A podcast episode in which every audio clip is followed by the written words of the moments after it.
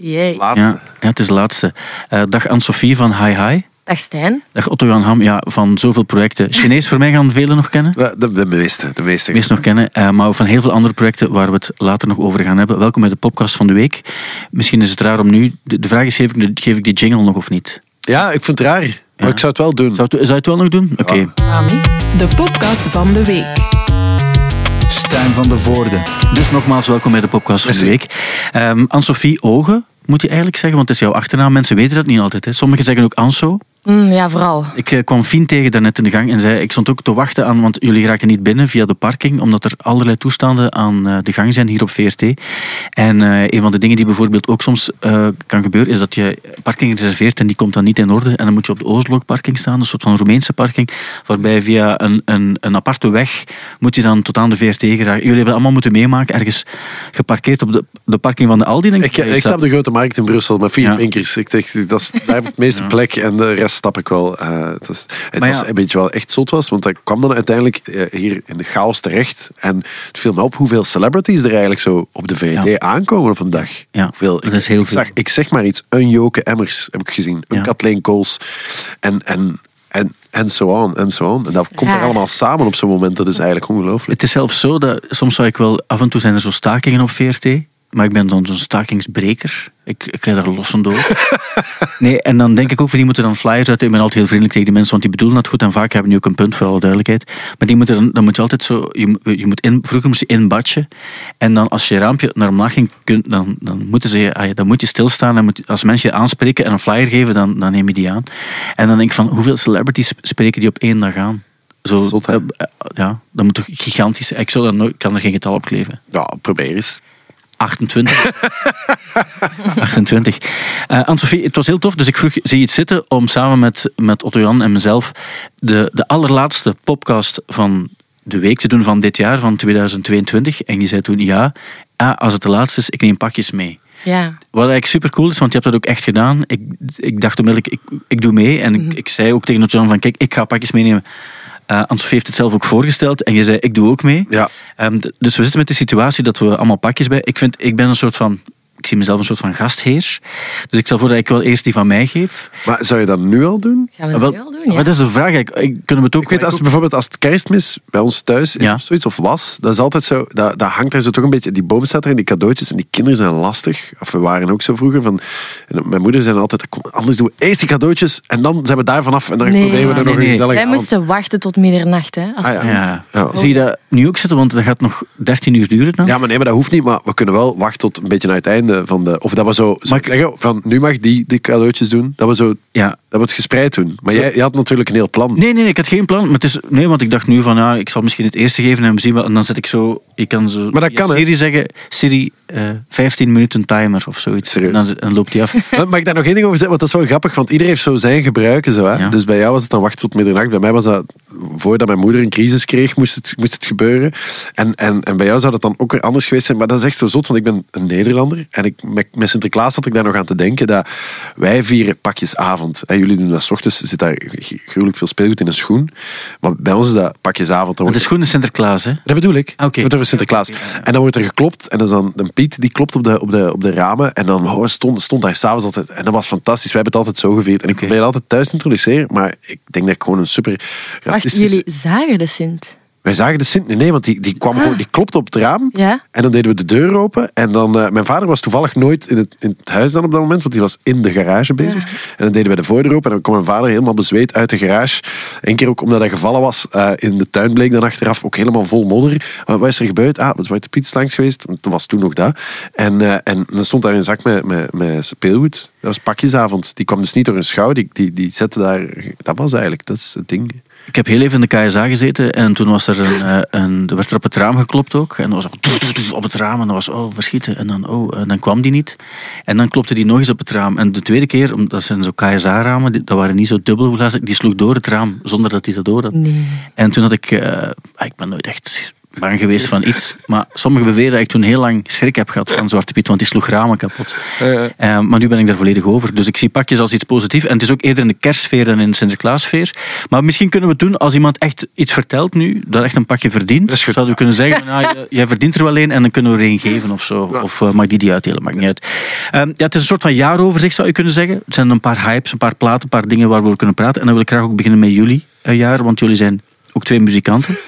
En, we hebben veel samengespeeld. Ja, want een van de dingen die ik mij bedacht toen ik naar hier wandelde, hier naar de studio, was van de Lokerse Feesten bijvoorbeeld. Mm-hmm. Daar was ik zelf ook bij, dus je hebt daar gespeeld tot zo. En dan de volgende act was Hi Hi.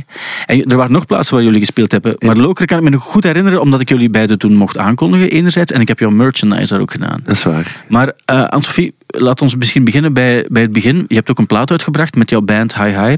Return to Dust, die staat hier nog altijd. Ja, ik zie het. Te blinken, zo zeggen ze dat, maar hier is dat ook echt zo.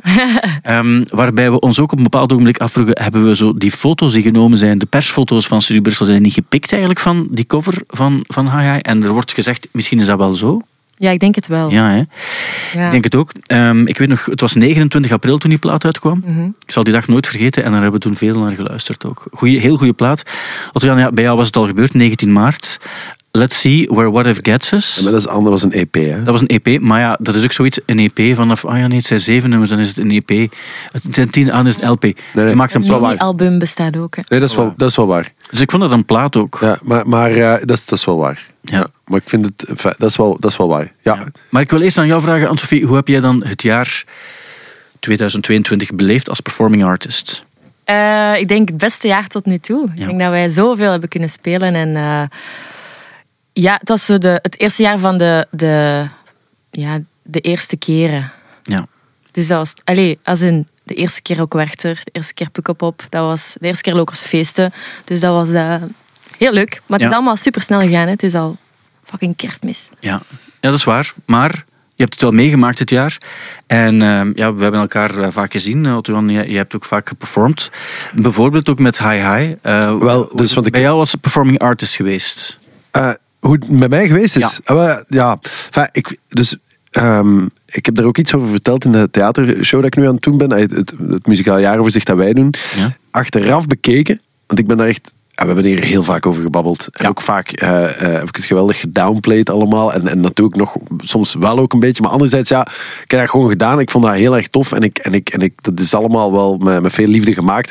En eigenlijk, achteraf bekeken, vind ik dat ook wel heel tof dat ik dat gedaan heb. Maar soms denk ik wel van, shit, dat is gepasseerd. Een beetje wat Anne-Sophie zegt zo. En heb ik dat eigenlijk wel ten volle beseft wat daar gebeurd is. En heb ik daar wel van genoten. En het antwoord daar is helaas denk ik wel wat nee. Zo, omdat bij veel van die shows heb ik mij ook... heb ik daar eigenlijk weinig van kunnen genieten. Zo. En gewoon omdat ik te veel aan stress was de hele tijd. En de hele tijd ook aan het denken van... zijn die nummers eigenlijk wel goed genoeg? En hoor ik hier wat thuis? Ben ik hier niet te oud voor geworden? En ik moest straks niet vergeten om parkeertickets uit te delen aan echt heel banale dingen. Of echt zo van wacht, en hierna is dan weer... Moet ik niet eens iets zeggen tegen het publiek? Zo, de hele tijd ben je daarmee bezig. En Lara Shedraoui, die bij ons meedeed de meeste shows...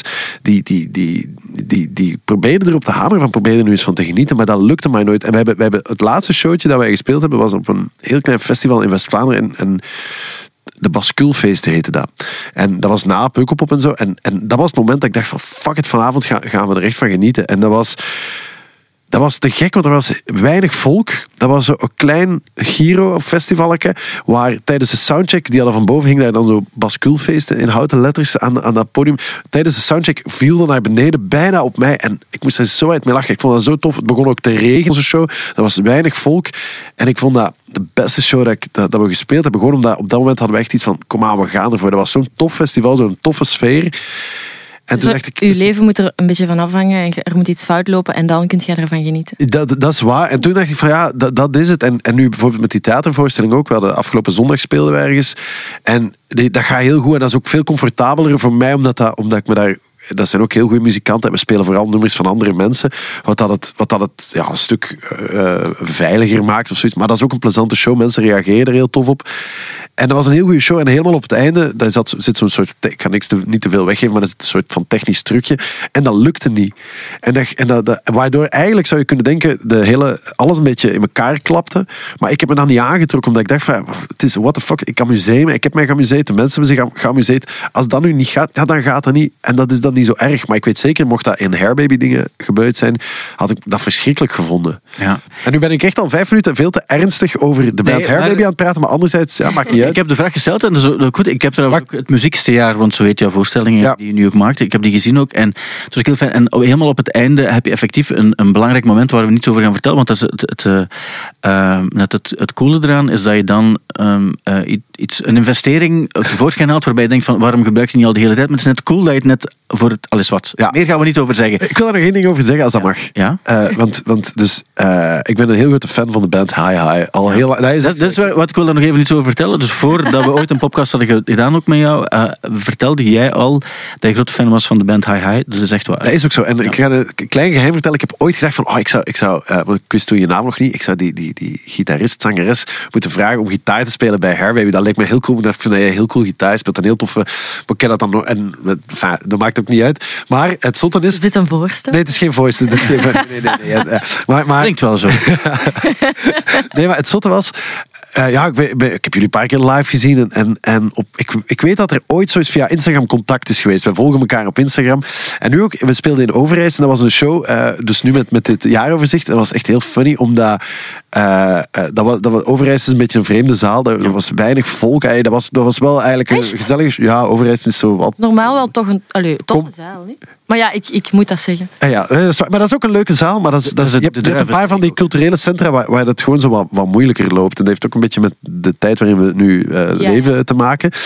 Maar dat was, laten we zeggen, niet onze beste show, maar was wel tof en zo. En slechte shows zitten er niet echt tussen. Maar in elk geval, na die voorstelling, krijg ik een bericht van de band Hi Hi. Van, amai, het was tof. Zoiets, via Instagram. Dus ik stuur ze terug van, leuk dat je geweest was. En op een gegeven moment, dus daar gaat zo'n beetje over in twee. En op een gegeven moment zo vraagt Hi Hi, de band Hi Hi. Ja, die vroeg zich af van of ik wel wist met wie ik aan het praten was. Maar dus, ja, dat is toch belangrijk? Ja, dat is ook zo. Elkaar tegenkomen. Maar ik heb ook altijd... Want jij was het niet, hè? Ik was het niet, nee. Het was Koen. Koen was het inderdaad, de bassplayer. Maar ik heb ook recent een bericht gekregen van de band Hi Hi. Ja, maar die sturen constant berichten naar iedereen. Dat was een foto van ons, dus jullie speelden in Sint-Niklaas. Mm-hmm. Ik was er zelf niet, want ik was een try-out aan het doen voor mijn voorstelling. En ik zei, sorry dat ik niet kon komen. Normaal zou ik wel gekomen zijn. Want het was in de casino in Sint-Niklaas, mm-hmm, waar ik graag naartoe ga. En ik wist ook niet meer wie van Hi Hi, maar ik vond dat ook... Ik vind het ook wel cool om te denken van die volledige band... Dus ik dacht dat ook, exact dat. Nu met 3 samen en die gaan nu met 3 zeggen... Wat gaan we nu sturen?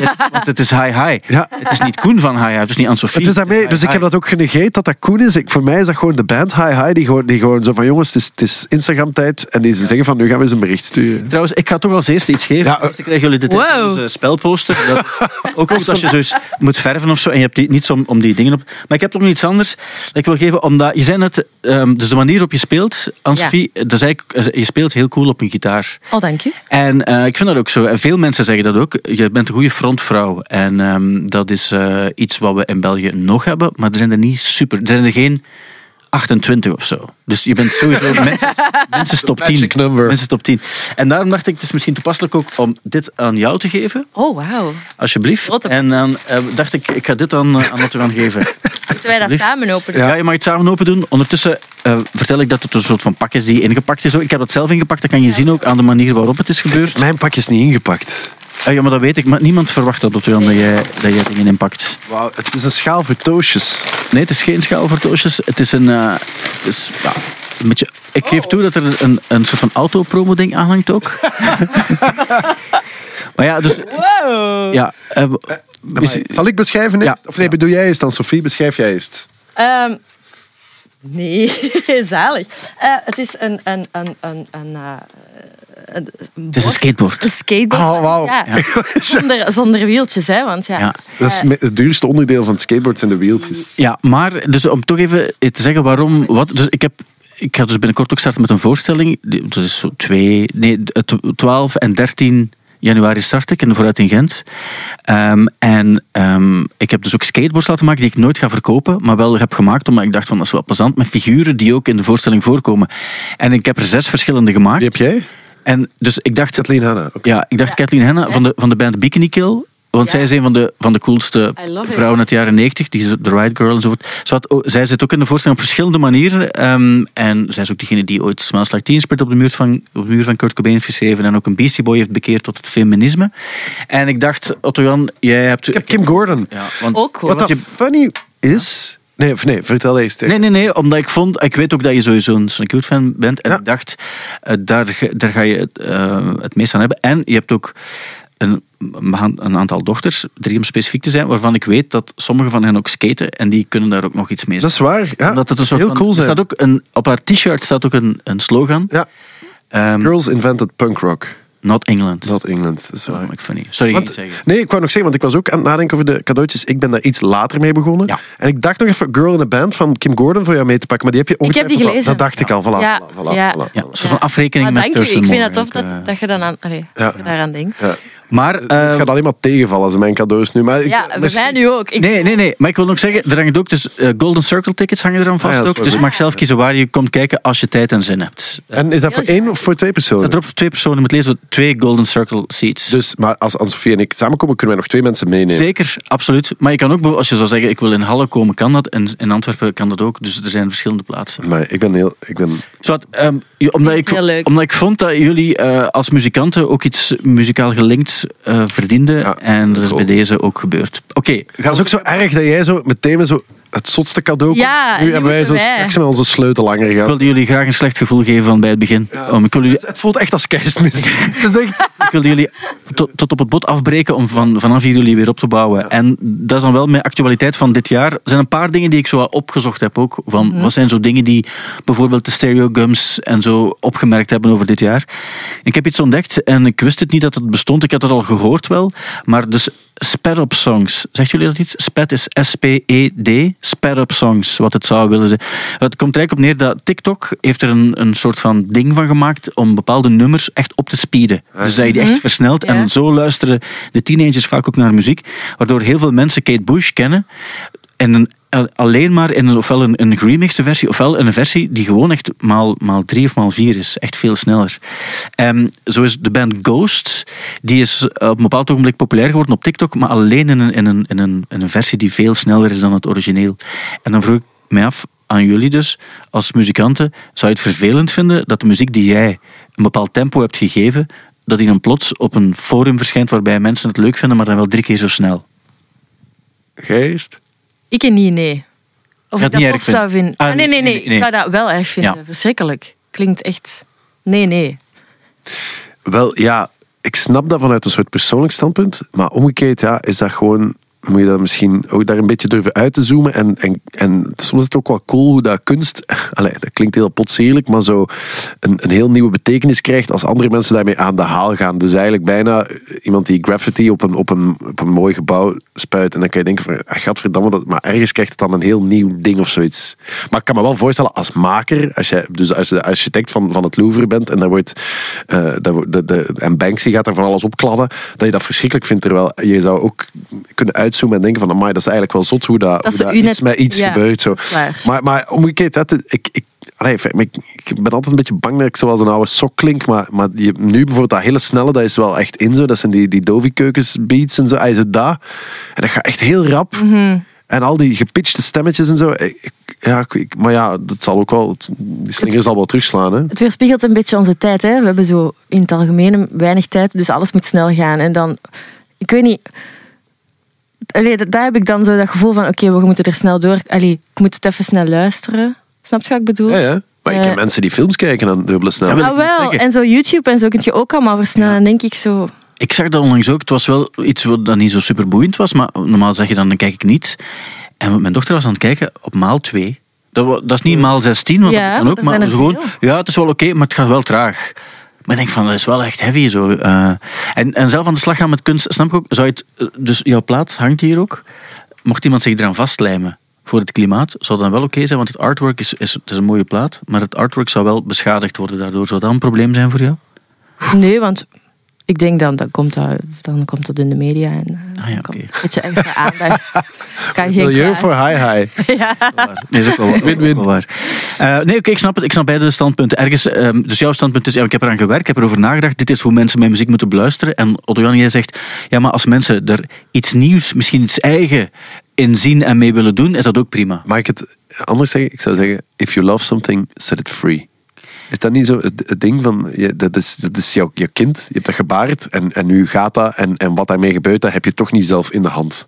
Maar ik heb het ook puur over die snelheid. Hè? Ja. Want ik weet dat wij één nummer, ik weet al wel niet meer welk, dat eerst heel snel was en dan hebben we dat heel traag gemaakt. En, dus het is echt wel, het is een gevoelig puntje. Ja, ja, maar stel voor dat ik zou zeggen van, ik heb trouwens een remix gevonden, een bootleg remix van een hi-hi nummer.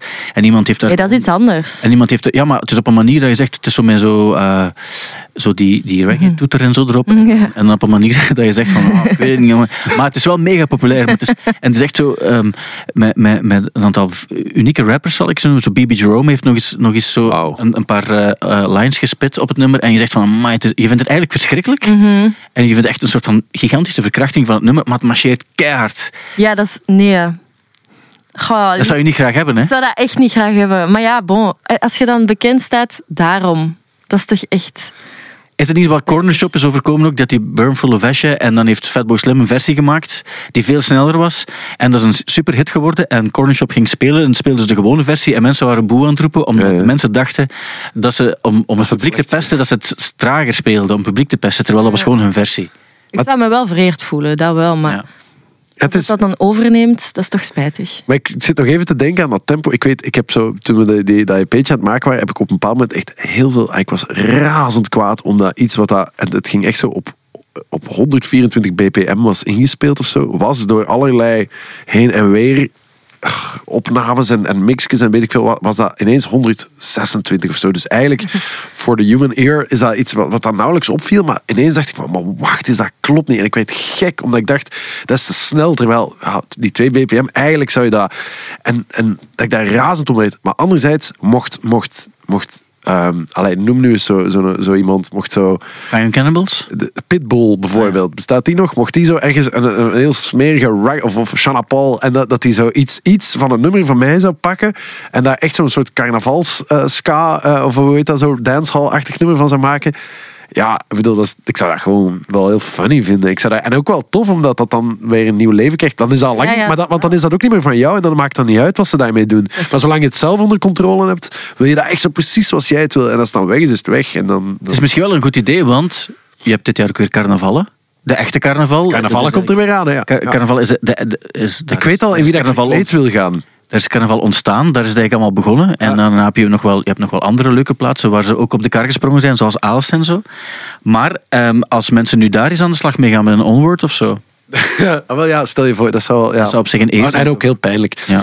Maar ik weet trouwens, en dat is on a side note, want ik ga nooit naar Cannes. Ik ben nog maar 1 keer geweest. Toen was ik samen met mijn lief, wij als de Vos Lemmens verkleed. Ja. Dus ik als een vos en zij als een lemmens. En ik was een heel slechte vos. Ik was gelukkig ook heel snel heel dronken, dus dat was het wel klaar. Ja. Maar daarna is er nooit meer van gekomen om te gaan. Maar ik denk, dit jaar heb ik wel echt een killer idee om mij te verkleden. Ik denk dat dus, ik ga het weggeven, want de kans dat ik ga gaan uiteindelijk is toch niet heel... Nee, wacht, maar misschien kunnen we het anders doen, want we zijn al heel lang, we moeten hier een soort van evenement doen of zo met de podcast. Ja, live van het carnavallen. En ik denk altijd van, wat moet er dan zijn? En ik had zo nog wel eens een half voorstel gedaan, maar ik had er dan niet meer aan gedacht om zo eens naar een concert te gaan. Mij leek het altijd een tof idee, we gaan naar een concert van een band die niet zo bekend is. Zoiets in de botaniek. Yes. Maar beneden zo ergens. En dat je dan zegt van, we gaan naartoe en we spreken af bij het 4e nummer, dan gaan we onmiddellijk zo'n een onwaarschijnlijk herkenningsapplaus doen van een nummer dat eigenlijk een random album track is van mij. Dat die band zo achteraf ook vraagt van, wauw, hoe komt dat zo populair is en dat iedereen zo mee aan het doen was en helemaal zot aan het worden was. Dat die band, gewoon zo'n Amerikaanse band die zo 25 concerten in Europa doen. En we doen dat ook en we zeggen achteraf niets. En als ze achteraf vragen van, hoe komt dat ook zo, maken dat we weg zijn en we zeggen niets. Maar we maken dat echt een onwaarschijnlijke sfeer. Wat jij nu beschrijft is een fucking flashmob, hè? Dat is waar eigenlijk, dat is echt, we gaan wel die dans, maar we gaan wel een soort van erkenning en dan meedoen ook. En ook al ken je het niet, op het einde een onwaarschijnlijk applaus. 100% een flashmob. Dat is eigenlijk een flashmob. Zou dit een soort van... Of is dit gewoon een slecht idee? Of is het een heruitvinding van de flashmob op een correcte manier? Ja, ik laat dat dan nu over aan Sophie te discussiëren. Daar wil ik mij juridisch niet aan verbranden. We gaan er niets over zeggen. Een van de andere hypes die opgemerkt werden door gespecialiseerde sites was het feit dat mensen een gender reveal willen doen op het podium. Dus wat gebeurt er dan? Je hebt dan Harry Styles, krijgt dan een envelop, Post Malone krijgt dan een envelop en dan moeten die open doen en dan zeggen ze, wat is dat hier juist? Want iemand zit de hele tijd te roepen tijdens een concert van hier, open dat is. En je kan die negeren, maar bij het vierde nummer denk je van, ik ga er iets mee doen, want dan stopt die misschien. En dan blijkt het gewoon, dan moet je zeggen van, het is een jongen. En dan weten ze dat die mensen hebben dan 10 mensen uitgenodigd die dan te horen krijgen, nobody cares of de jongen of een meisje is. Dat is alleen leuk voor de ouders, maar niemand vindt zoiets interessant. Ja, echt zo, een gender reveal, dat vind ik echt gewoon... Ja, maar zou je bijvoorbeeld als iemand de hele tijd staat met een envelop, maar heel de tijd, Logeren bijvoorbeeld, waarbij je weet van het is nog te doen om daaraan te geraken. Het is niet zo dat, zoals bij Werchter, er is dan een crazy afstand of zo daartussen. Maar de hele tijd, en je weet dat na 3 nummers negeren, wat ga je dan doen? Ga je het dan aannemen of ga je dan het blijven negeren? Waarbij je weet van het is vervelend. Ik weet niet. Dan zou ik ook zo helemaal awkward worden, gelijk jij deze ochtend. We moeten straks nog eens... ik ben wel goed in doen alsof ik het niet zie. Ja, maar als iemand aan het roepen is de hele tijd... Ja, dan ga ik... Ja, ik heb wel in-ears. Dus dat kan ik ook nog wel zeggen, ik heb het niet gehoord. Ik heb het allemaal niet meegemaakt. Maar wat ik ook al verschrikkelijk vind, is als iemand zo vraagt... die is jarig, zouden jullie dat willen vermelden? Of zouden jullie een liedje willen zingen? En dan ben ik echt zo... Dan voel ik me super onvriendelijk en zo totaal niet lief. Ja, want dat is onvriendelijk. Dat is wel als mensen dit te horen gaan krijgen. Ja, ik weet het. Maar ben zo iemand. Ja, ik ben echt zo iemand. Ik doe dat echt niet graag. Nee. Maar weet je wat het ding ook is? Je ziet ook bij voetbal, dat is ook iets nieuws. Dat gebeurt dan, heel af en toe gebeurt zoiets. En dat wordt dan geweldig opgeblazen op Instagram of zo. Hè. Ik herinner me inderdaad een filmpje van Harry Styles. En dan komt er iemand uit het publiek wordt getrokken en die had dan gevraagd, mag ik mijn vrouw ten huwelijk vragen? Of mijn vriendin ten huwelijk vragen? En dat gebeurt dan en heel Instagram dat ontploft of dat gaat overal heen. En dan denkt iedereen, dat is een goed idee, dat ga ik ook doen. Ja, zoals wordt dat echt ook, bij voetbal zie je dat ook. Dat zo, hè, een voetballer geeft zijn truitje achteraf aan een kindje die daar zit met een bord van, Messi, mag ik jouw shirt hebben? En dat gebeurt dan een keer, dat is wel funny. En iedereen echt, wat heb je dat nu gezien? Wat fantastisch. En nu als je nu naar een voetbalstadion gaat, zit het daar vol met gasten met een boyd, krijg ik je truitje. Dus dat is daar ook helemaal van. Daar is niks charmant of spontaan meer aan. Dat is gewoon, dat is een vehikel om iets te doen. Maar dat is even origineel als... Ja, ik heb een voorbeeld nog. Coldplay bijvoorbeeld, die hebben heel lang zo iemand gehad. Ze wisten op een bepaald ogenblik, dan gaat Chris Martin solo aan zijn piano ergens in het ding. En dan had je allemaal figuren daar rond staan. Die hadden ooit eens gezien effectief dat er iemand vroeg, can I play... Het nummer dat hem dan altijd speelt dan. En dan had je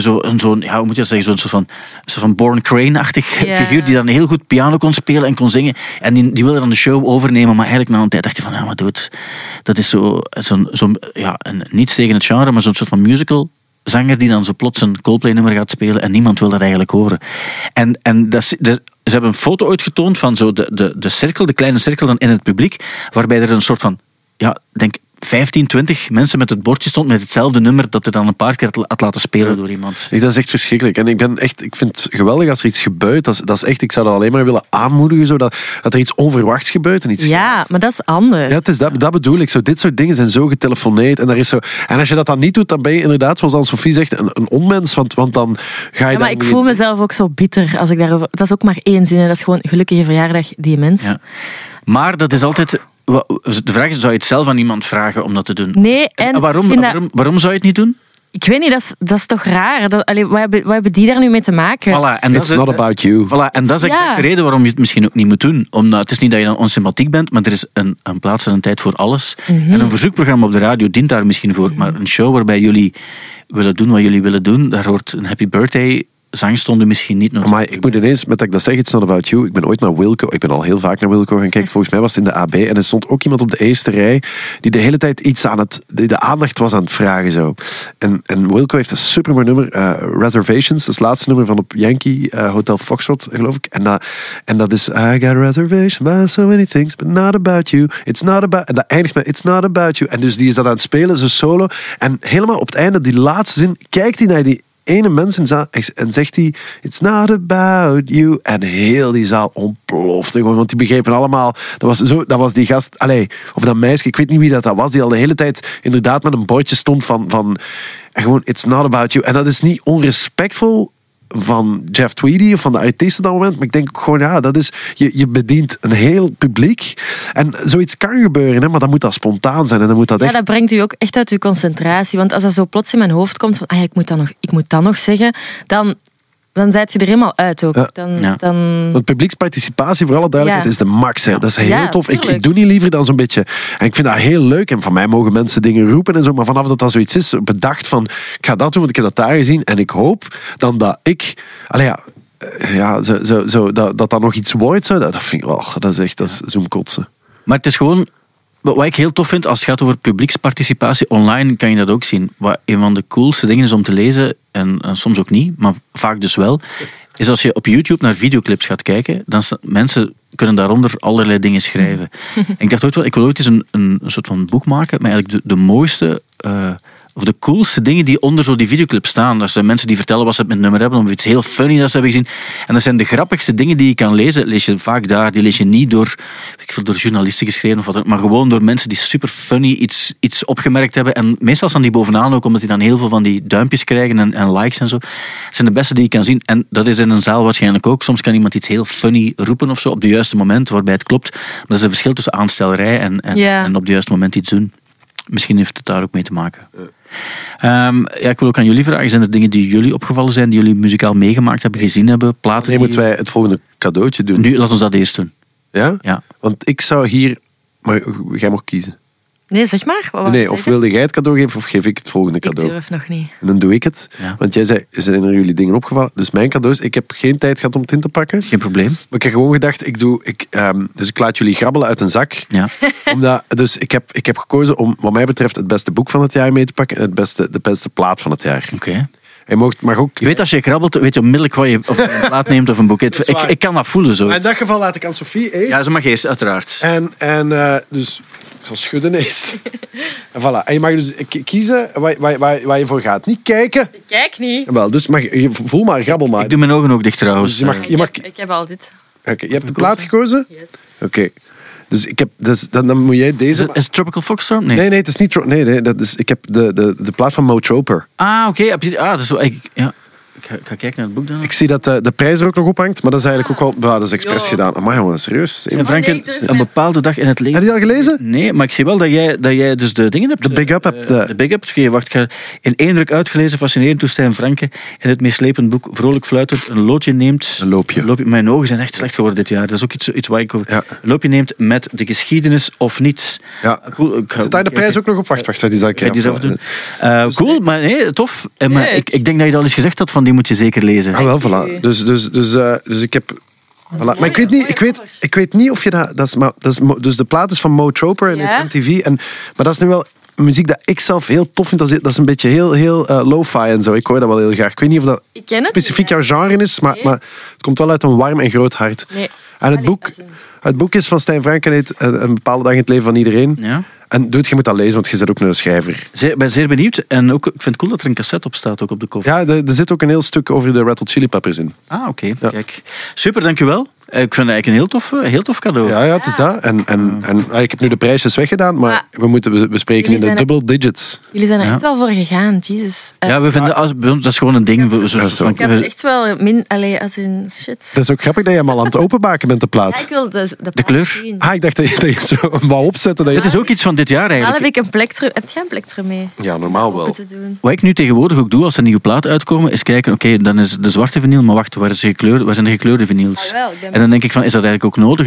Het is niet nodig, een gekleurde vinyl, maar soms vind ik dat dan wel weer... Ik kan met mijn sleutel doen, mag geef anders eventjes... Terwijl jullie het rustig open doen, wil ik ook nog even de doden opsommen van dit jaar. Ronnie Spector is gestorven. Ja.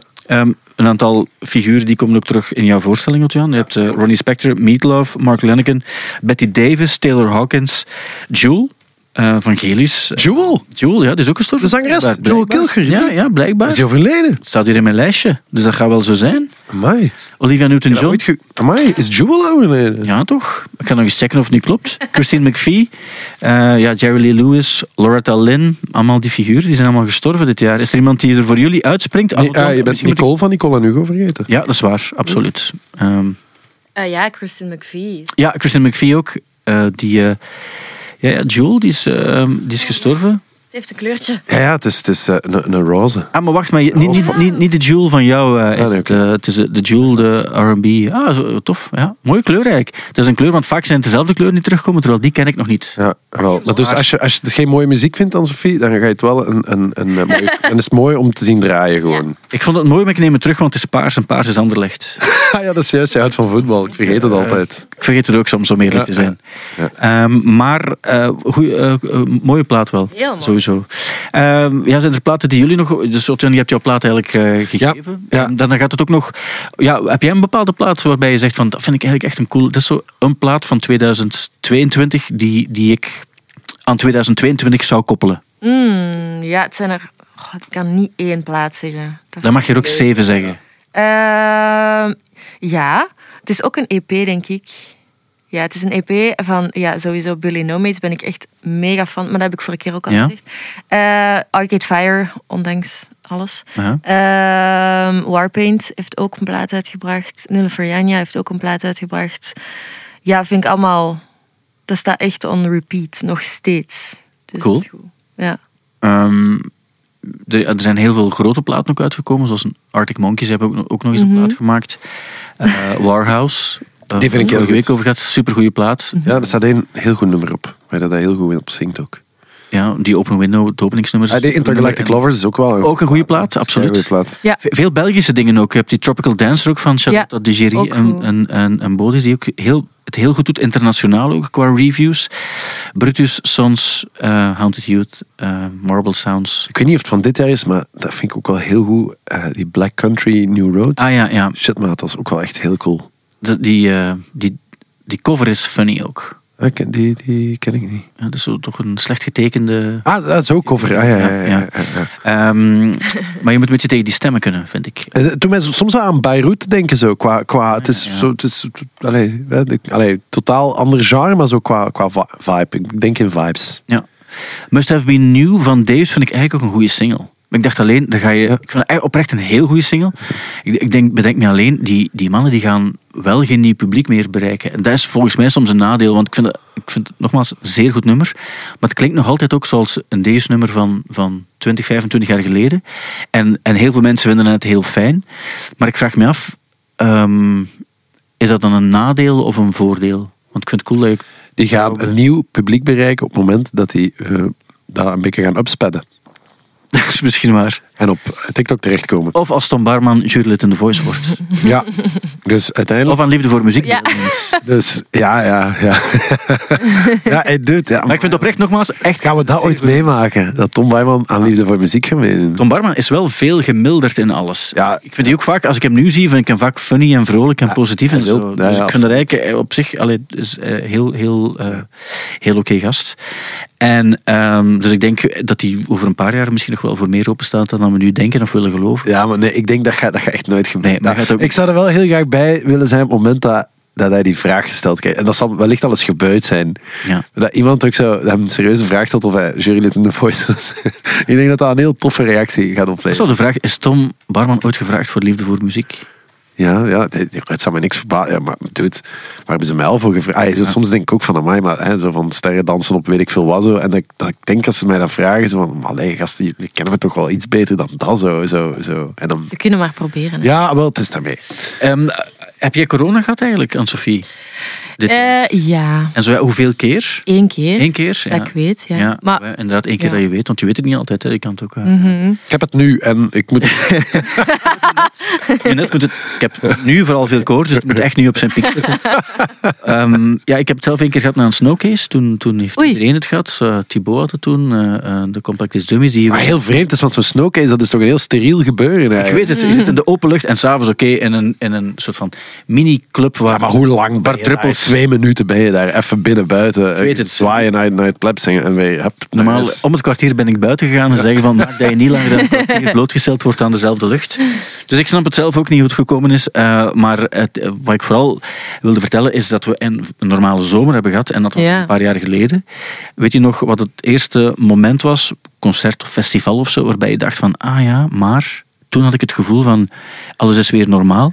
Want om eerlijk te zijn, ik weet het niet meer. Dat was ineens was alles heel normaal. Ik heb er niet over nagedacht op het ogenblik zelf. Wel op voorhand en zo, maar het voelde plots allemaal terug normaal aan. De eerste Werchter en zo. Ja, vooral die, hè? Ja. Was dat voor jou ook zo de eerste Werchter, de eerste normale Werchter? Was dat weer zo'n ding? Nee, bij mij de AB in begin mei. Ja. Was zo van, wow. Iedereen staat dicht bij elkaar. Ja. Alles mag weer, ja. Ja. Maar ook wel zo met het gevoel van... misschien is het morgen weer zo. Ja. Ik was heel blij toen ik op het podium stond en toen het effectief doorging. Ja. Ja. Snap ik. Mm-hmm. Ik had dat de zomer ervoor eigenlijk. Had je zo Rock die deden dat toen al zo. En dat was augustus en dat was zo net weer even een moment dat alles kon. En ik weet dat ik ook op het podium stond te kijken. Even, jullie ook? Ja, ik was daar ook nog aan het denken. En dat was inderdaad, daar hebben we elkaar... En dat was zo... Ah shit. En dat was echt zo... Fuck, dat is veel volk en dat kan allemaal. En je voelt je zo'n beetje betrapt bijna van oei, dit, want dat was echt zo nog de tijd dat zo de lockdownfeestjes en zo van... En, nee, maar dat duurt alles weer. Ja, ik weet het, maar zo, we kwamen nog niet zo lang geleden, hadden we die verhalen van mensen die van een barbecue werden geplukt, omdat ze... Dus dat voelde ook zo, oh, fuck. En dan is dat daarna weer wel een beetje geminderd en de zomer daarna kon alles weer. En dat is verbazend hoe snel je dat dan weer allemaal for granted neemt. Zo, hè? Dat vond ik heel opvallend. Zo, die eerste Werchter, ik dacht, amai, cool, we zijn er weer. En dan was het onmiddellijk over. Ik bedoel, het gevoel van amai, wat gaat het zijn? Zo. En dat is eigenlijk nooit op geen enkele manier zo geweest. Het is niet zo dat mensen massaal naar cinema gingen naar concerten, dat was allemaal vrij normaal weer, had ik zo het gevoel. En dat is eigenlijk ook wel fijn, dat je ziet dat je zo snel weer denkt van we gaan weer verder. Toch? Ja, absoluut. Ja, absoluut. Net als dat, wat mij betreft ook zowel de voorspelde Roaring Twenties, of wat is het gezegd? Ja, dat valt ook wel wat mee. Zo, ja. Mensen uiteindelijk, om nog even terug naar die Rock, dat voelde toch wel, dat je zag wel dat mensen goesting hadden. Ja. Zo. Mm-hmm. Maar het is ook niet... Ik weet niet hoe dat zit bij jullie shows nu. Zijn die allemaal super packed? Of heb je het gevoel van, amai, mensen zijn echt aan het inhalen of zoiets? Of is dat... Je bedoelt qua tickets? Zo allebei, ja. Qua tickets en qua sfeer zo in een zaal. Ik denk dat wij zeker niet hebben mogen klagen. Het was echt wel altijd leuk, vol, gezellig. Maar je merkte wel dat het moeilijker was. Het was zo meer de week zelf dat mensen beslisten. Ik ga een ticket kopen. Dus bij sommige shows was ik zo, oh my god... Hopelijk is er meer dan 100 man. Ja. Maar dat was dan gelukkig. Want in de theaters is dat, merk je het wel heel erg. Hè? Dat vind ik echt... ik weet niet of dat bij jou zit, maar dat is echt zo ja, wij, de shows die wij spelen nu... Er zijn zo'n paar shows geweest waar dat betrekkelijk weinig volk zat. En dat verbaasde mij wel, want ik heb in het verleden andere theaterdingen... En die, ja, dat is raar om te zeggen, maar op naam verkoopt het al bijna uit. Zo. En nu was dat echt zo. Dat verbaasde mij wel enorm... En je merkt dat, dus je hoort dat ook bij culturele centra, die voelen dat. Maar ik heb het gevoel dat dat in de muziek nog uitblijft. En misschien gaat uitblijven, maar ik sta er echt van te kijken dat zo'n show als The Weeknd of zo in Koning Boudewijnstadion, dat in een wip en een scheet uitverkocht is. Want die tickets zijn allesbehalve goedkoop. Ja, maar het is net hetzelfde als zo Coldplay en Rammstein bijvoorbeeld. Die konden zo meerdere Koning Boudewijnstadions vullen. Wel, ja, maar dus dat blijft toch wel zo nog. Zo. Alleen waarmee dat ik niet The Weeknd met wat wij doen wil vergelijken, absoluut niet. Maar die ticketprijzen verhouden zich ook wel daartoe. Ik wil maar zeggen, zo, ik heb het gevoel dat het muziekpubliek anders is dan het cultureel centrumpubliek. Ja. Ik denk wel, wat ik dan hoor in de cc's, is dat er zo bepaalde bands met toch enige naam zijn, maar die de laatste jaren niet meer super aanwezig of relevant of zo geweest zijn, dat die soms echt 40 tickets verkopen. Ja, ik hoor echt dramatische dingen. Zeg. Maar van bands waarbij je weet van, amai, dat is ooit zoiets dat zo ongeveer half in de tijdloze 100 of zo heeft gestaan. En die verkopen dan zo 50, 60 tickets. En dat is denk ik ook heel confronterend. En zeker dat je dan je werk is, want voor ons is dat nog leuk om zoiets erbij te doen. Mm-hmm. Maar ik denk dat daar gewoon... Ja. Soms wel, maar ik ook ik heb echt een paar heel goede shows. Ik heb heel goede optredens gezien. Die in Tropical Fuckstorm was heel goed. Ik ben naar Phoenix, daar ben je ook nog gaan kijken. Hè? Ja, dat vond ik onwaarschijnlijk. Ik vond dat ook visueel zo goed alles gedaan. Alles was er cool aan. Dat is alleen al daar, want ze komen dat door, wil ik nog eens de laarzen aantrekken en dat doorgaan. Omdat ik vond dat zo ongelooflijk cool. En ik vond Pavement keigoed. Ik heb echt het gevoel dat ik echt zoveel goede dingen, ook op de festivals, ook echt heel, heel coole live shows. En ook altijd met veel publiek. En dat is echt wel heel tof. Heb jij nog goede live bands gezien?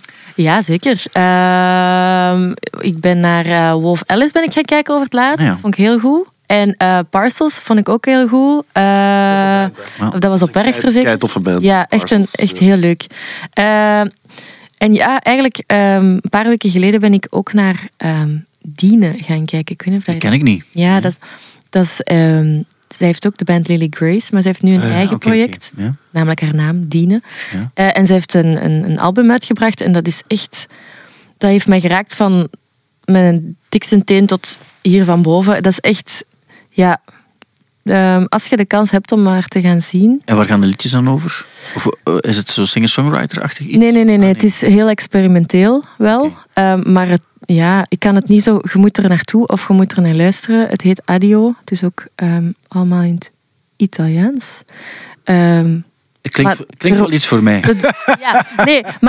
Ze doet heel veel met een hobo en een dwarsfluit. Stop. Ja, maar stop teasing, ik weet hoe het klinkt, hè, maar het is echt... Is het keelzang? Of is het... Nee, het is ook met allemaal effecten. Is het een heel wijde jurk aan waarmee dat ze zo... Nee. We zijn nu misschien een beetje op fles aan het trekken, maar dat komt omdat je Italiaans en hobo hebt gezegd. En dan kunnen wij zelf niet tegenhouden. Ja. Maar ik geloof wel, ik ben vooral duidelijk, het kan wel ernstig en helemaal open luisteren. Ja.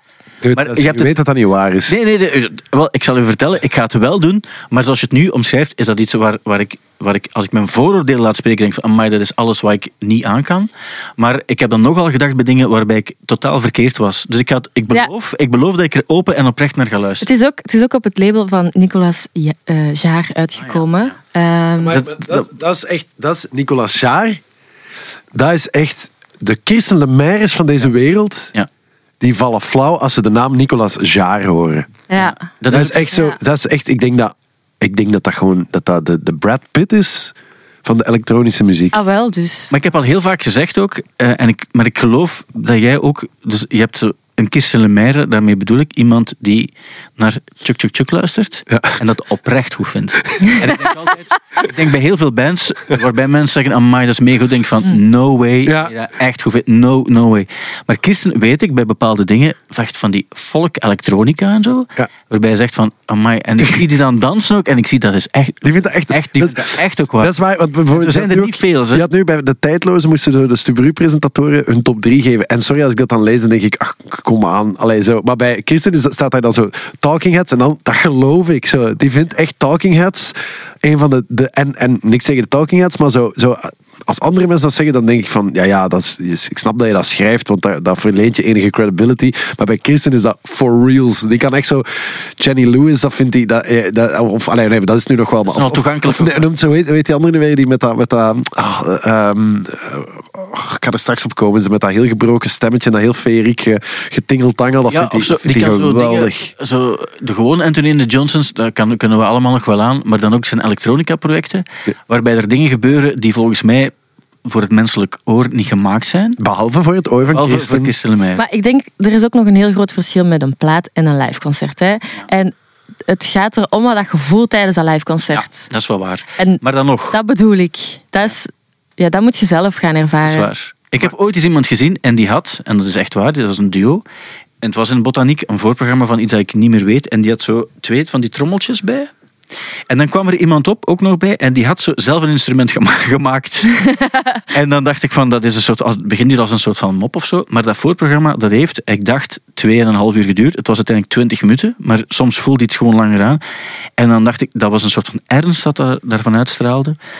Waarbij ik denk van, er zijn toch grenzen ook aan er moeten toch momenten zijn waarbij je weet van dit is leuk voor ons en zo voor een 3-4 of zo, maar dit gaan we toch niet voorstellen aan een breed publiek dat niet daarvoor gekomen is. Ja, maar als dat publiek dat ziet zitten, dat publiek... Maar mensen als het publiek, en dat is de ellende aan sommige mensen, is gewoon dat die bereid zijn om daarnaar te gaan kijken en zo met hun hoofd te gaan knikken. En vanaf het moment dat je dat doet, geef je het signaal, dit is er is publiek. Dus ja, maar want anderzijds, als die gasten daar zin in hebben om dat te doen, ja... Dat vergt moed, hè? Day. Langs beide partijen ook, hè? Publiek en artiest. Maar ja, dat is, misschien moet ik het zo bekijken. Maar het is eigenlijk een beetje zoals slagroomampulles maken. Maar je moet ze niet kopen. Wacht. Dat is schadelijk, hè? Van die gas lachgas. Het is beschikbaar, maar het is niet goed dat het beschikbaar is. Dus... Ja, maar wacht, wat wil je zeggen? Dus ik weet niet wat ik ging zeggen. Je hebt boter op je hoofd omdat je het wel aanbiedt. Ik word er niet beter van, denk ik. Dat wil zeggen. Nee. Oké, het is tijd voor mijn pakjes. Oké. Maar ik had die eigenlijk ook meegepakt omdat ik dacht... Thanks dat ik weer mag komen, want ik dacht dat ik nooit meer ging mogen komen na onze vorige oneenigheid. Wacht. Ging het over Oasis? Nee. Daar gaan we het niet meer over hebben. Maar daar ging het vorige week trouwens ook over met Maarten van Warhouse. Het was funny, omdat ik had met Bob Dylan... Ik had gezegd, Bob Dylan, ik vind er maar niets aan. En hij vond dat dan, zei, ik vind maar niets aan Oasis, wat eigenlijk prima was ook. En, want Maarten is op zich een heel oké dude. En op een bepaald ogenblik ging hij ook over van... misschien ben je te cynisch over James the Musical. En dan dacht ik achteraf van, ben ik dat te zien zo over? Nee, godverdomme. Maar goed, maar het was op zich... ik vergeet en vergeef dit soort dingen, want ik vind iedereen recht op een eigen mening. Okay. Ah ja, oké. En? Hoewel, niet als het daarover gaat achteraf. Onderbreek jij nu niet? Sorry, ja. Omdat het zo koud is. Ah, yes. Dankjewel. Tadaa. Wauw. Kijk, je hebt het ingepakt en dat vind ik heel cool. En het is veel mooier ingepakt dan was Stijn het had ingepakt. Kerstversiering. Weet je hoe mijn vader cadeautjes open doet? Nee. En waar we heel kwaad en ik doe dat nu ook omdat ik zo met mijn dad geworden ben. Dat ik zo, omdat je het papier wil recupereren. Dat is mooi ingepakt, zeg. Dude, je hebt het al gedaan. Wacht. Ik ga het nog niet tonen. Ah. Maar ik vind het wel heel tof. Maar het is toevallig ook mijn maat. Hey, daar ben ik heel blij mee. Hoe wist je dat mijn maat was trouwens? Ja, ik heb dat gegokt. Maar dat was helemaal juist. Ik heb een 43. Het zijn sokken van de band Hi Hi. Ja. Wel in het paars, maar we gaan het voor één keer tolereren. Dat is cool, want ik heb een t-shirt al van de band Hi Hi. Dus zo kan ik al... Dus ik kan basically... Ja, nu nog een onderbroek en ik ben er eigenlijk. Ja. En er staat een soort van spook op en dan Hi Hi. Is het een spook? Zo maak ik, dat is een spook toch? Spook, ja, absoluut. Dat is een mascotte. Dat is een mascotte, eigenlijk heel tof. Ik ga ze nog niet aandoen, maar ik ga ze sparen voor de zomer. Dan kan je het tenminste zien. Ze zijn super warm. Ze nu echt wel aandoen. Maar ja, het is de zonde dat je ze niet ziet dan. Ik ben er heel blij mee. Als je zo zit, kijk, zie je mijn... Ja, het is dat. Ik ga meer zo zitten. Je moet flanken. Dat is eigenlijk wel waar. Ja. Misschien moet ik het... Dankjewel daarvoor, trouwens. Ja, maar ik ben er echt heel blij mee. Ja? Ja. Oef. Wie maakt jullie vormgeving eigenlijk? Didi. Ah, oké. Dus dat is allemaal binnen de band zelf. Dat is allemaal binnen de band. Dat zijn de echte bands. Ja, natuurlijk, want jullie hadden ook het 3D-project. Mm-hmm. Daar ook nog bij gemaakt, bij die plaat, weet ik ook nog. Ja. Oké, heel tof, dankjewel. Alsjeblieft. Jij bedankt en ook jij bedankt. Nee, jij bedankt. Nee. En ik apprecieer ook de kerstversiering eigenlijk. Ja, ik was op een kerstfeest en die hadden zelfs geen kerstboom gezet. Ja, er zijn zo dingen die ik niet begrijp. We hebben een kerstbos. Wij waren vergeten dat we al een kerstboom hadden. En we hadden dan een nieuwe. We hebben zo een nepboom. Hè, omdat anders moet je steeds een boom inhalen. Dus ik ging naar de kelder om de boom te gaan halen. En ik zag ineens dat er 2 bomen stonden. Dus we hebben nu een soort kerstbos. 2 bomen. Ja. 2 bomen is een bos. Wat me er trouwens ook aan doet denken. Je bent een Nederlander. Ja. We gaan het niet over voetbal hebben. Maar we gaan het wel hebben over Nederlandse artiesten die dit jaar naar boven gekomen zijn.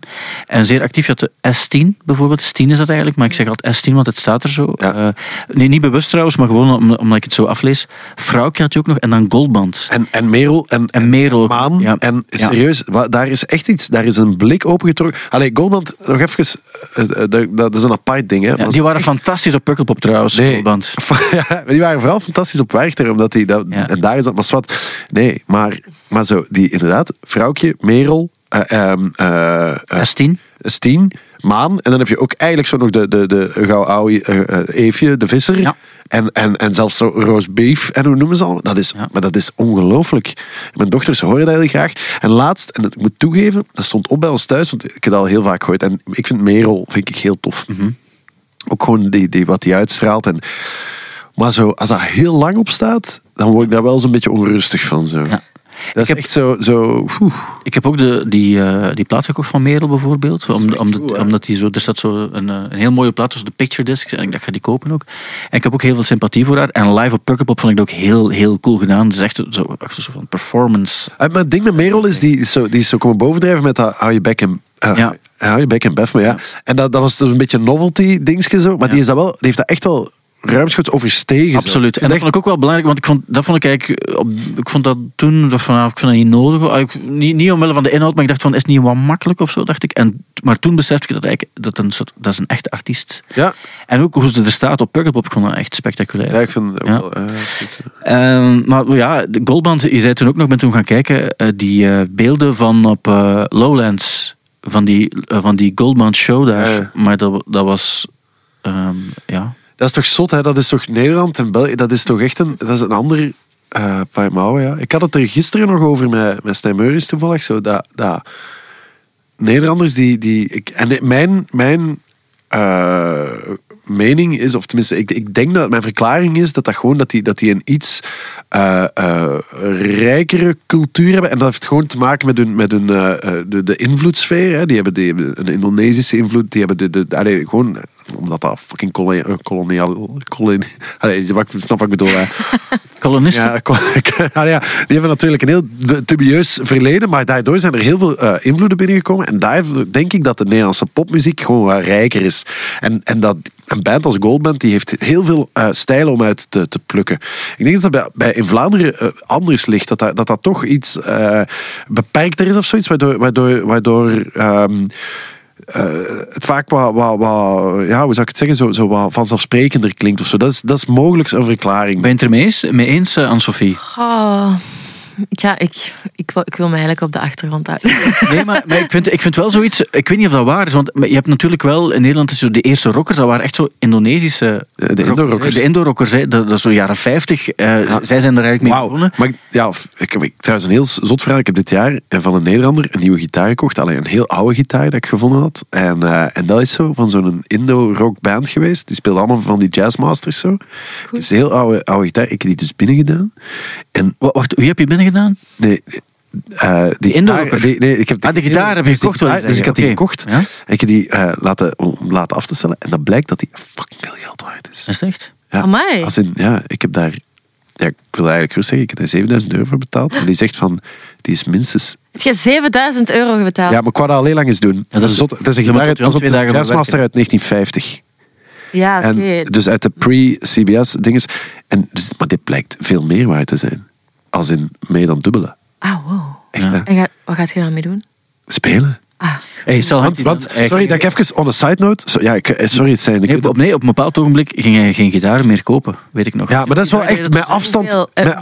Ik heb er best veel, maar dit is echt mijn afstand, zo mijn pronkstuk. Zo, hè? Ja, ik mag het hopen. Ja, dat is echt mijn pronkstuk.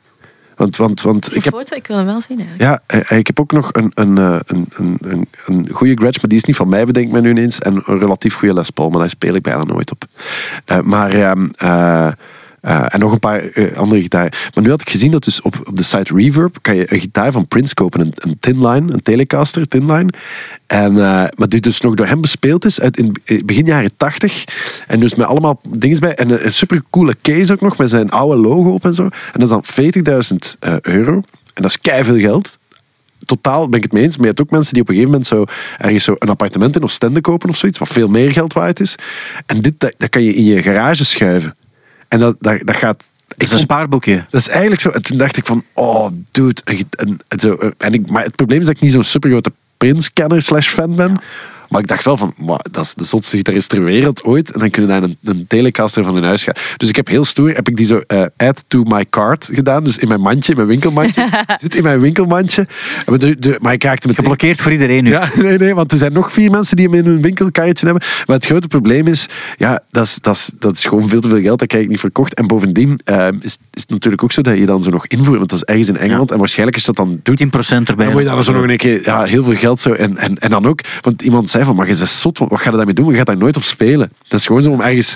Dat is een investering, hè? Ja, en een investering, daar heb ik geen zin in om. Zo. Maar ik vond het eigenlijk wel heel cool zo. Een vriend van mij, die heeft een gitaar van Jeff Tweedy. Ja. Maar jullie gaan daar echt goed op, hè? Zo, die heeft daarop gespeeld. Ja, dat doet me echt niks. Nee. En als dat is raar, hè? Ja. Want, zou dat een jongetjesding zijn? Ik weet het eigenlijk niet. Nee, dat denk ik... Ja, misschien. Maar dat is ook gewoon... Ik denk dat ook wel de liefde voor... Maar de geschiedenis of zo. Voor de geschiedenis. Ja, zeker. Maar om nu een gitaar te hebben dat hij ooit heeft... Ik weet dat niet, ja. En zeker voor zoveel geld. Ja, maar moet je ook een beetje... Dus wat 7000 euro voor ons is, Anne-Sophie, is niets voor Otto-Jan. Dat is eigenlijk zo... Als ik zou zeggen, ik heb een boek gekocht. Het was echt een super fancy boek. Het was 40 euro. Dan weten we van, 40 euro, dat is best wel wat geld. Maar dat is eigenlijk ongeveer 40 euro voor ons, is wat 7000 euro voor Otto-Jan. Dus we spreken wel in een andere... Maar wat is dat? Dat is de prijs van een brood. Dat wordt nu verkocht, maar die is dood. Dus zo... Had hij dat wel gewild? Ja, maar als je doodgaat, heb je nu... Ja, wel, maar dat is toch een beetje... dat is toch een beetje hypocriet of zo. Ja, maar goed, op een gegeven moment, je legacy of zo, dat wordt verkocht. Hè. Je hebt want op die Reverb, dat kan je heel vaak doen bands gewoon uitverkopen. Ja, maar eigen shit gewoon. Voor €40.000. Ja, maar dat is zoals dat iemand een superduur schilderij koopt. Of zo, maar daar heb ik ook mijn mening over. Ja, ja. Maar dat is echt zo. Dat zijn, je hebt collectors die dat gewoon doen. Zo. En ik ken best wel mensen die... Dus gitaar, iemand heeft me dat ooit uitgelegd. En die heeft een zolder vol echt peperdure gitaar. Maar die zegt echt gewoon van, ja, dat is mijn... Ik zet mijn geld niet op de bank... Ik doe dat. En dan heb ik een supergoeie gitaar. En als ik op een gegeven moment iets moet verbouwen, dan doe ik een gitaar weg. En die gitaren, die verliezen geen waarde. Integendeel, dat stijgt doorgaans. Nu, dat is natuurlijk wel een volatiele markt, maar los daarvan... Maar emotioneel is dat toch super zwaar. Veel zwaarder dan op de bank. Maar denk ook... Wow, dat hangt ervan af. Als je dat gewoon heel erg... Als je daar pragmatisch over denkt, zo... Echt waar, want ik heb zelfs nog heel even gedacht van ik heb veel gitaar, maar dat is ook heel veel van die brolls. Ik vind dat ook tof. Ik geniet enorm van gitaar. Maar ik geef dat ook regelmatig weg of zoiets. Mm-hmm. Dat zijn allemaal geen. Daar zitten ook gitaar van 100. 100.000 €. Nee, ik wil zeggen, die je ooit goed gekocht hebt. En ja, op een gegeven moment, wat is de waarde is ook gewoon wat je er zelf aan... En ik vind dat dan mega cool om aan iemand te geven. En die, oh nee, weet dat die, kan ik echt niet. Die gaat er dan op spelen. Maar het is zo, ja, ik denk ook dat het... dat het wel zo is, dat je zo'n soort van investering... Ik snap dat eigenlijk wel nog, dat je dat zou doen. Want effectief, bij een schilderij is het evident. Maar bij zo'n gitaar vind ik in mijn hoofd interessanter dan een schilderij. Van. Ja, zeker. Maar ik... Denk gewoon na, als ik dat zou doen, ik zou dat niet over mijn hart krijgen om nu een van mijn gitaren weg te geven of te verkopen. Ja, maar kijk, je hebt mensen die op een bepaalde leeftijd beginnen die te rentenieren of zoiets. En dan gaan die hun geld zo in beleggingen steken. En dan steek je geld ergens in een bank of zoiets die daar dan wapens mee laat leveren. Of zo. Ja, het klinkt cynisch, maar dat is doorgaans wel een beetje de werkelijkheid. En dan, terwijl ja, je kan ook in iets supercool steken. En dan heb je dat. En dan staat dat daar. Je kan erop spelen als je daar zin in hebt. En je kan dat... Allee, maar ik zeg het, dat is, bij mij is dat die ene jazzmaster, dat is zo mijn pronkstuk zo. En ik ben ook echt van plan om die gewoon te gebruiken als mijn gitaar. Zo. Ja, maar dat is iets anders. Ja. Om die gewoon op je zolder te zetten, denk ik zo. Nee, dat vind ik ook een beetje... Ja. Maar anderzijds, ik snap liever dat je dat... Je gaat elke keer een beetje naar die gitaar kijken, naar mijn pingelen en zeggen, dat is trouwens nog van Prince geweest. Dat is dat wel heel cool. En als je dan denkt van, we willen een grote reis maken met de familie, en dan ga je het geld niet afhalen, maar dan ga je kijken van, oké, kom, we doen die weg. Oké. Misschien moet ik daar ook eens over nadenken. Ja, maar het is wel echt een zotte wereld waar je in terechtkomt. Want bij mij, dat is gewoon ook... Ja. Je hebt zoiets, Prop Store heet het, en die doen dan nu ook. Die verkopen dan, want dat is vaak Beatles-materiaal. En dat is bieden ook, dat is echt een veiling die ze daar doen. En ik weet dat daar ook dingen verkocht worden. Dan is een jas of zo uit Star Wars, uit film en uit muziek. En dan wordt die zo voor €250.000 verkocht of zo. Maar dan is het echt ook door investeerders, omdat die weten van, ja, maar er altijd wel... Er zijn bepaalde gitaren, als je dat ooit zo... Want dat is dan de Holy Grail. En nu kan ik op de naam niet komen van de houtsoort. De Flying V's van Gibson ken je. Ik heb ooit zo'n rip-off gehad. Zo. Maar heb je dat? Nee, ik heb er wel gespeeld voor de plaat. Ja, dat is heel cool, maar heel onpraktisch. Ja. Economisch gezien, maar wel heel cool. Zo. maar daar bestaat... Want die eerste modellen zijn heel oud. In de jaren 50, 60 of zoiets. Nee, jaren 50 denk ik. En er is een bepaald houtsoort. En als je die kan vinden... Martino of zoiets, ik weet het, ik kan er nu even niet opkomen. Dan heb ik het over, dat is de prijs van een huis gewoon. En van een heel groot huis. Voor een Gibson Flying V. En dat zijn zo de verhalen die je hoort van, ik heb die gitaar, ik heb ooit eens een oude auto gekocht en die lag gewoon in de koffer. Dat soort verhalen. Zo. Ja. Of als je een heel oude vooroorlogse Martin vindt, of alle Fenders. Maar dat is dan zo toevallig, bedoelt je? Dat je dat ontdekt van... Ja, dat is wel heel cool. Maar ik hoop dat toch. Dat is zo dat je een kringloopwinkel binnengaat. En daar, want ik af en toe, want het ding is, er zijn verschrikkelijk veel gitaren gemaakt. En heel veel, echt heel veel brol. Of tenminste, dat is in China vlammen ze van de band. Hè. En tegenwoordig is die kwaliteit ook allemaal vrij goed. Zo. En die gaan rond en mensen kopen vaak een gitaar en kijken er niet meer naar om. En dan op een gegeven moment wordt dat weer verkocht. En dan denk je van wauw. Terwijl, je moet zo de jams eruit vinden. Maar nu klink ik alsof ik er veel verstand van heb. Maar... Nee, maar we moeten wel opletten dat we niet enkel nog de nerds aanspreken. Nee, dat is dat. Kom aan. Het enige wat ik nog zou willen zeggen is dat ik ooit via de dark web een gitaar gekocht heb in ivoor. Een ivoorgitaar. Oei. En daar hebben ze, want eigenlijk ze mogen geen geen dieren meer slachten. Dus je moet er echt stiekem kopen. Dus je moet echt in van die... En dat was op jouw vraag dat ze toch nog een dier vermooid hebben. En dan hebben ze in een park heb ik dan stropers gevonden die nog wilden doen. En ze hebben nog, ook van een neushoorn hebben ze ook nog een slagtand gebruikt. En dat zit in die gitaar en die klinkt super knap. Ja. Wil je die eventueel gebruiken voor de volgende plaat in te spelen? Het is cool, want het was een test. Want er zitten ook bloeddiamantjes in de... Oh. Natuurlijk. Dacht je even dat het was? Nee. Ik was zo... Ja, ik dacht... Dat zou ik erger vinden dan dat je Oasis destijds... Ik een stroop heb. Ik dacht, ik ga hier niet te hard uit de hoek komen, maar nee. Maar ik dacht... Dus, ik dacht, niemand gaat hier ook maar van als ik zeg van ivoor. Want we zeiden allebei oei, hè? Ja, maar Otto-Jan zei oei, ironisch, omdat je weet, ik ga nooit een stroop. Nee, natuurlijk niet. Dus vorige keer heb je Oasis gedist, ik was dat vergeten. Mm. Nu dacht je dat ik een stroop had aangesproken om in een beschermde diersoort neer te leggen om in een gitaar te stoppen. En dat kwetst mij wel, Anne-Sophie. Nee, dat is niet waar. Dus moet ze nu het skateboard teruggeven? Of wat is... Nee. Maar gegeven. Als ze het ziet, moet ze eens aan denken wat ze toen gedaan heeft. Ja, dat is waar. Dat is een grotere straf. Nee, dat is niet waar.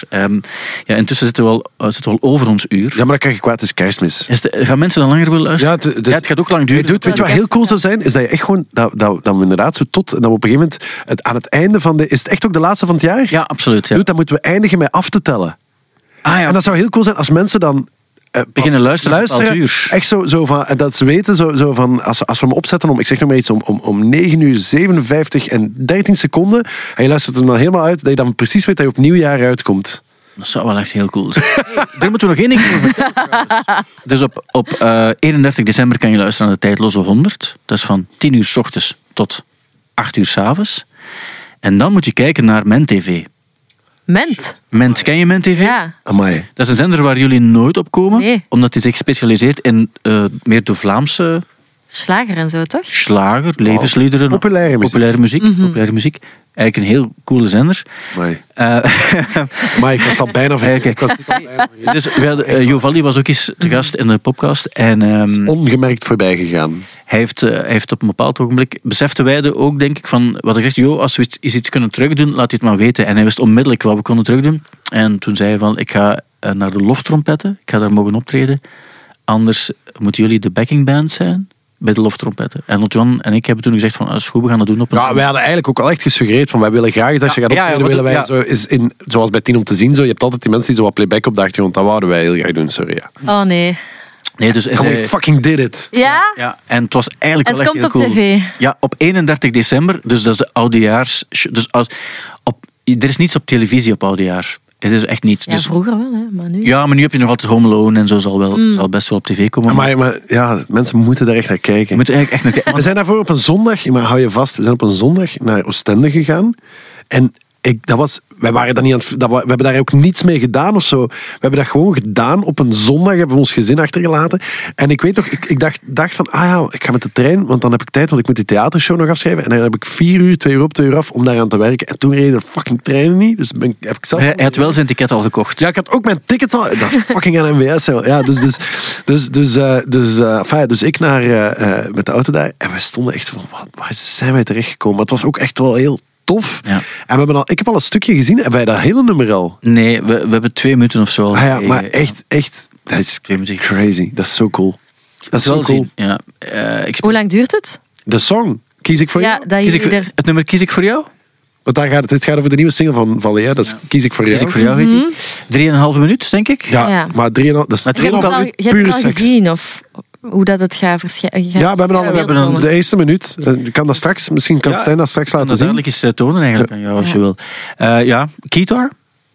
Gitaar. Zalig. Ja. En hij speelt akoestische gitaar die niet in het nummer te horen is, maar vast op basis is geweest. Ja. Wel een beetje. Ja. Maar de crowd went mad. Ja, echt waar. Ik weet niet of je ooit al eens mensen echt... Bij jullie concert is dat soort waar ik echt wild word, maar... Dat is niet hetzelfde. Nee, dat is niet hetzelfde. Ook omdat jullie publiek niet aan tafeltjes zit met een glas champagne. Ja. Dat ook. Champagne ze zeggen champagne, maar het is cava. Maar dat is ook prima, want dat smaakt hetzelfde. Laat ons eerlijk zijn. Er is zoveel over vertellen over die namiddag. Dat was zo'n coole namiddag. Ja. Dat was eigenlijk een heel goede namiddag. Onverwacht. Alleen niet, het was gewoon wat wel verwacht, maar we hadden niet gedacht dat het zo cool ging zijn. Ja. En mensen kwamen naar moeten we dat doen als groepsactiviteit? Nog eens meedoen. Aan de Loftrompetten. Ja. Dat was wel echt... Er kwamen ook mensen naar mij die ik nog nooit had gezien en waarbij ik ook niet wist dat ze mij kenden. Ah ja, maar dat heb je wel vaker, zei je daarnet. Nee, maar mensen die ik wel kende, waarbij ik niet dacht dat zij mij op een of andere manier zouden kennen. Otto-Jan kennen ze dan wel, want die doet grote één-programma's. Fucking commerciële hoer. En Chinees voor jou en zo. Maar ik doe dat niet, dat soort dingen. Ook omdat ze mij niet vragen. Dat ook wel. Maar dan nog, die kenden mij wel. En dat vond ik ergens wel ontroerend ook, dat ik in die scene toch iets betekende met mijn gitaar. Maar dat is te zien op 31 december. Dat is 's avonds dus. En yeah, dan, my guitar. While my guitar gently weeps. Goh, ze komen maar. En ik wil dan afsluiten met het laatste wat ik nog wil zeggen. En dat is dat Suga van BTS, dat is de rapper, die ook op een meisje lijkt, wat eigenlijk prima is, want ik vind dat eigenlijk maakt voor mij niet uit. Die gaat normaal gezien 9 maart in het leger moeten gaan. Ik hoorde het, ja. En Jin van BTS is nu al in het leger, maar die heeft zijn eigen positie gekozen. En J-Hope, die gaat dan in 2024 samen met RM, Jimin en V in het leger moeten. En Jungkook is de jongste en die gaat in 2027 in het leger moeten. Oké.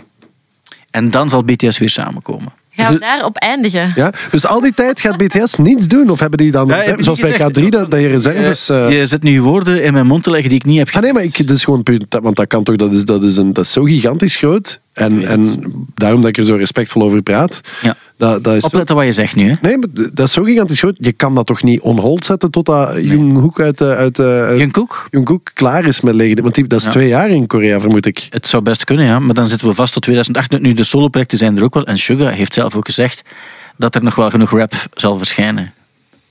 Waarom lach je nu? Ik lach niet. Dit overstijgt ook het muzikaal, omdat dit ook gewoon een kwestie van defensie is, hè? Ja. Als je naast Noord-Korea woont, dan liggen ze er niet mee. Dan. Ja, wij kunnen hier nu wel zeggen van bij ons, maar wij liggen niet naast. Nee, het is geen Xavier Waterslagers. Nooit België hebt dat een kernmacht is of zoiets met een crazy zot aan de leiding. Nee, klopt. Volg ik helemaal. Oké, dan gaan we nu afsluiten met nog een persoonlijke mededeling. Anne-Sophie, ga jij muziek maken in 2023? Gaat die ook uitkomen en gaan we dat dan ook kunnen zien live? Ja, we gaan sowieso muziek maken. We zijn al bezig. Maar ik weet niet of dat wij al veel daarvan in 2023 gaan tonen. Maar toch 1 single? Ja, ik hoop het, ja. Het is moeilijk om in te schatten, hè. Er moet een single zijn. Maar het zou wel handig zijn dat we dat een klein beetje op elkaar afstemmen. Ja. Want ik vind het heel prettig om samen te toeren. Misschien moeten we dat wel nog doen. Dus dat we toch een beetje de agendas naast elkaar leggen. Goed, ik zal u op de hoogte houden. Ja. Ja. Alleen maar via Instagram zullen we met elkaar babbelen daarover. Ja. Ja, of met Koen, hè, van de band. Je weet het nooit. Nee. Dus het is een beetje... Ik hoop het. Dat we... Of een of andere zotte roadie van Hi Hi. Ja, of de social doet van Hi Hi. Er is een dienst in Indonesië die dat doet. Ja. Wat ook nog kan, is dat mensen naar het muziekste jaar ooit gaan kijken. Bijvoorbeeld op 23 december is jullie laatste in Depot in Leuven. Ja, mag cool zijn. Misschien nog 1 funny ding. Ik weet niet of ik dat hardop mag zeggen. Of dat onze kans naar gaat. Wanneer wordt dit uitgezonden? Op oudejaarsavond. Dan kan ik het zeggen. Nee, dit is niet oudejaarsavond. Dit is een podcast. Dit is de dag erna. Dus morgen. Dus dat wil zeggen, vrijdag om 6 uur. De meeste mensen zullen dit toch voor oudejaarsavond bewaren, deze aflevering. Omdat het laatste van het jaar is. Denk ik wel. Nee, maar dus we hebben een mail gekregen van de adviseur van de koning. Ja. For reals, hè. Dus, want het was met zo een logo van onder, met een kroontje. En dat die naar de voorstelling van vanavond spelen we in Vilvoorde, wilt komen kijken. En ik denk dat is om te checken van, is dit royalty waardig? Material. Ja. En als dat zo is, dan gaat hij dan dat brieven en zeggen van, dit is echt oké. En dat is niet te scabreus, of dat is allemaal... Ja, en dan hoop ik, wat ik dan echt denk, dat dan... want die moeten toch ook iets doen voor de eindejaarspremie. Ja. En dan hoop ik dat hij in het depot zou komen. Dat is wel cool nog, ja. Maar wie weet, heeft die mens gewoon... Maar ik vind het zo raar dat je zo... Ik bedoel, als wij naar een show gaan, dat is ook niet... Met depot kan je wel boven zitten, hè? Je kan wel, maar hoe cool zou dat zijn dat we dan zo... En dat dan eerst zo staatsveiligheid, heel die zaal komt uit, kammen en zo. Nu, dat gaat niet gebeuren. Mike van Depot gaat nooit zijn plek boven afgeven. Dat is niet gebeuren. Nee, maar, en wie weet... En echt waar, en wie weet blaas ik het nu al helemaal op en maar goed, maar ineens dacht ik van... Amai, dat zou wel echt... Hoe cool zou dat dan eigenlijk zijn? Ik heb ooit voor de vorige koning opgetreden in Vorst Nationaal. Dat was dan met de kunstmanioren. Moesten wij dan zo een dansje doen. Dat was dan zoveel jaar Koningshuis. En toen is Steven van Herwegen nog van het podium gevallen. Want die zat bij ons op school. En we hadden zo'n moeilijke dans met van die overallen. En het was daar heel donker. En Steven is toen van het podium gevallen. Ik bedenk me ook. Ik heb ooit eens in Ternat voorstelling gehad. En ik moest toen verplaatst worden naar een zaal die ze toen zelf gemaakt hebben. Ze hebben een heel goed best gedaan, daar niet van. En dat was omdat Elisabeth... de prinses, daar moest dansen. Internat. Wow. Zit daar in een dansschool. Internat. Ja. Dat is wel al 4-5 jaar geleden. Ja, nu is hij in het leger en als kapot aan het schieten, dat beweegt. Ja. Ik moest ook nog één ding vertellen en dat is... Dus als je naar... Kom zeker naar het depot. Ik denk dat er nog wel tickets zijn. Maar zie, als er zo staat, zijn er nog maar 2 tickets beschikbaar. Laat dat dan zo, hè. Want dat moeten we in principe vrijhouden voor zijn majesteit. Oké. Als je nu gaat kijken op Instagram, zie je dat er een collab is tussen Studio Brussel en mezelf ook. En dan kan je... De skateboards die jullie hebben maken deel uit van een 3-luik. Er is eentje dat ontbreekt en dat is het skateboard met Phoebe Bridgers op. Dat mag ik nu ook weggeven. Je moet dan alleen ik had vroeger een map waar ik opgeschreven had: Skate or Die, Smoke Shit and Fly. Dat verwarrend was omdat ik niet skaten en ook geen rookte. Maar als je een beter slogan hebt die nu op een map zou kunnen gezet worden, moet je die als comment. En dan gaat Stefke van de website er dan één uitkiezen en die krijgt dan het andere skateboard. Dus iets beter dan Skate or Die, Smoke Shit and Fly vinden. En dan krijg je het skateboard van Phoebe Bridgers. Voilà, en dan hebben we dat ook gezegd. En dan gaan we aftellen naar het nieuwe jaar. Ik weet niet of jullie bereid zijn om dat te doen. Van 10 naar 0. Dus 10, 9, 8, 7, 6, 5, 4, 3, 2, 1. Gelukkig nieuwjaar!